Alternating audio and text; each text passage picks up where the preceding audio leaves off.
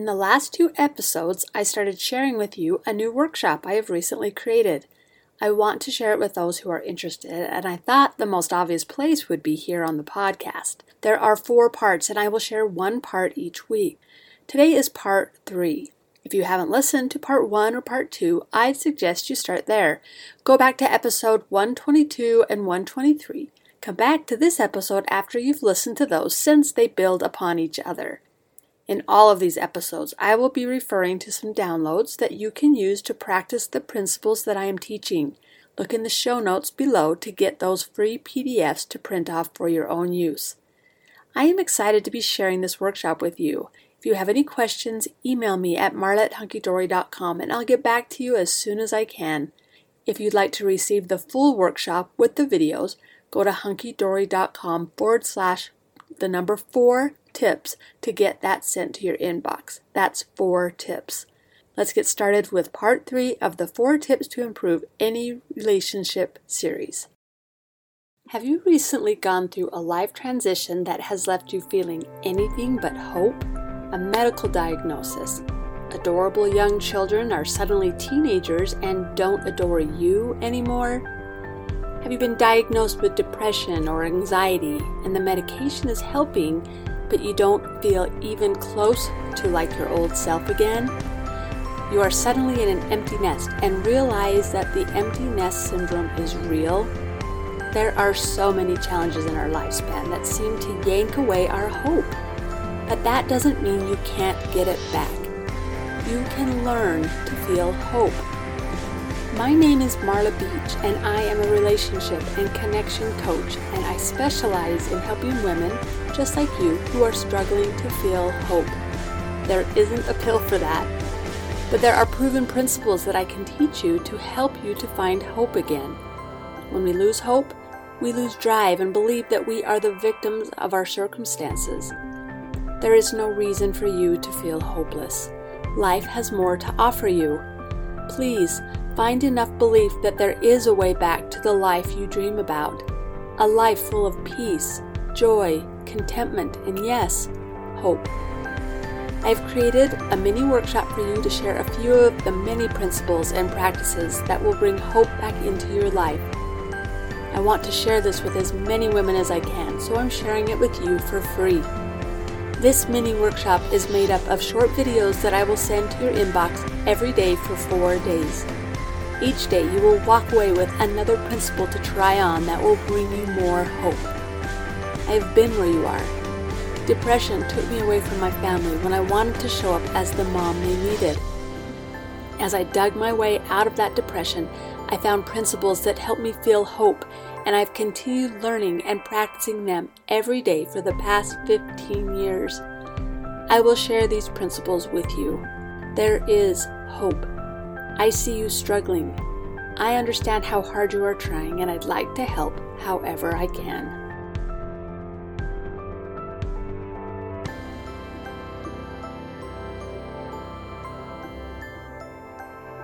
Welcome back to the Improving Any Relationship series. Yesterday, we talked about strengthening your communication. Now, remember, in order to be able to be a better communicator, you have to start by getting real with yourself. You have to be honest about what's going on and taking responsibility for your part. Now, this begins by first being able to recognize emotions and naming them. I hope you took the time to name a few of your emotions yesterday. Did that list help? I hope you printed it off. If you haven't done this yet, I'd encourage you to do it.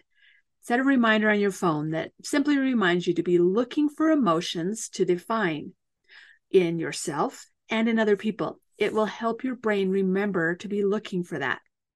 All right, you're now ready to move on to tip number three enhancing companionship. I also like to call this the connection phase.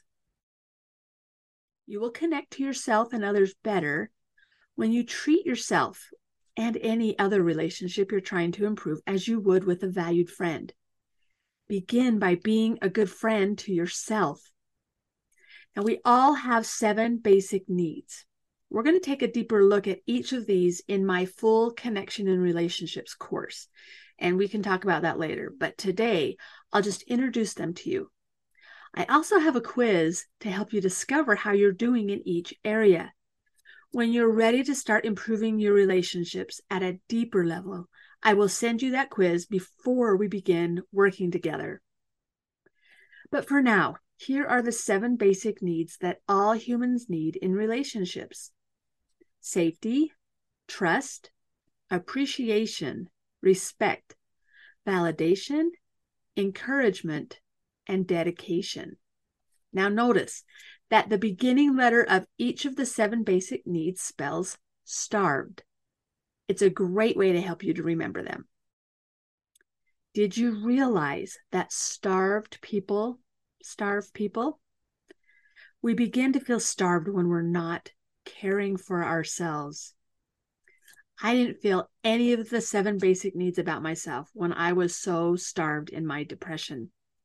Even if they were true, I didn't feel them. It was only when I began to feed myself that I was able to start feeding others. And that's when all of my other relationships began to improve.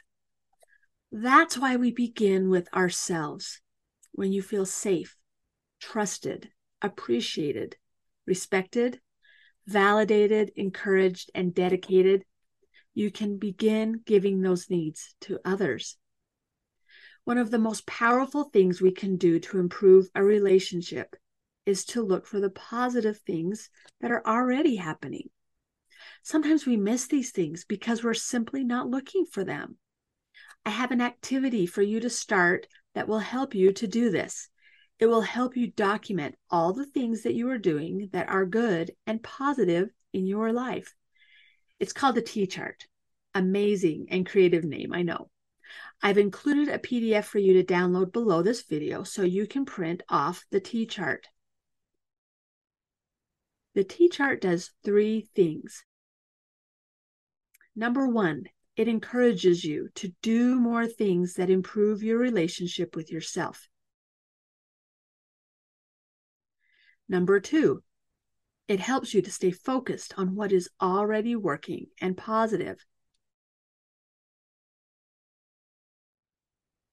And number three, it communicates to yourself what helps you to feel blank. Insert one of those seven basic needs, one of the starved needs. Now, I love how this helps you to stop focusing on what isn't working and helps you to see what is.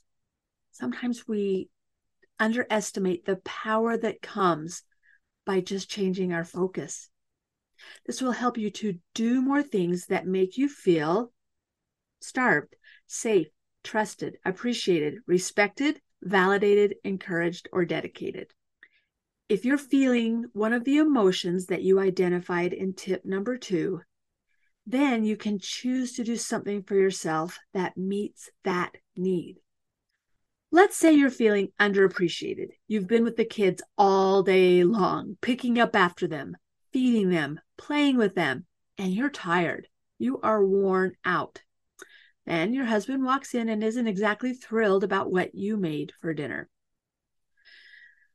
Character. Instead of your natural response to jump down his throat for being so insensitive, and let's face it, stupid for saying that, this is where you can choose to use your character to not say anything in the heat of the moment, and instead, choosing to recognize for yourself how tired you are.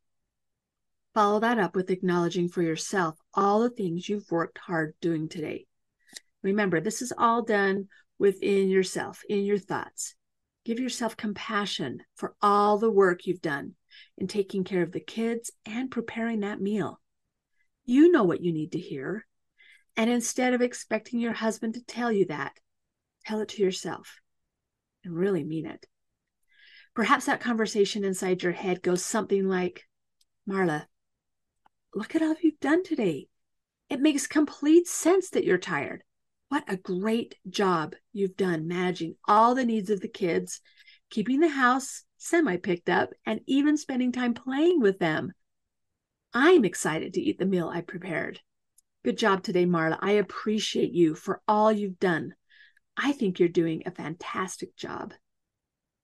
Now, that doesn't come easy to start with. I understand but it can become a habit. And this is where that T chart comes in and where it can help you develop that habit. Every night, you're going to write down three things that helped you to feel one of the seven basic needs.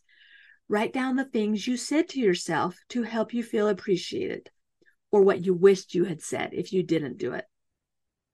Now, maybe once your husband has transitioned from work to home, he recognized all that you've done that day.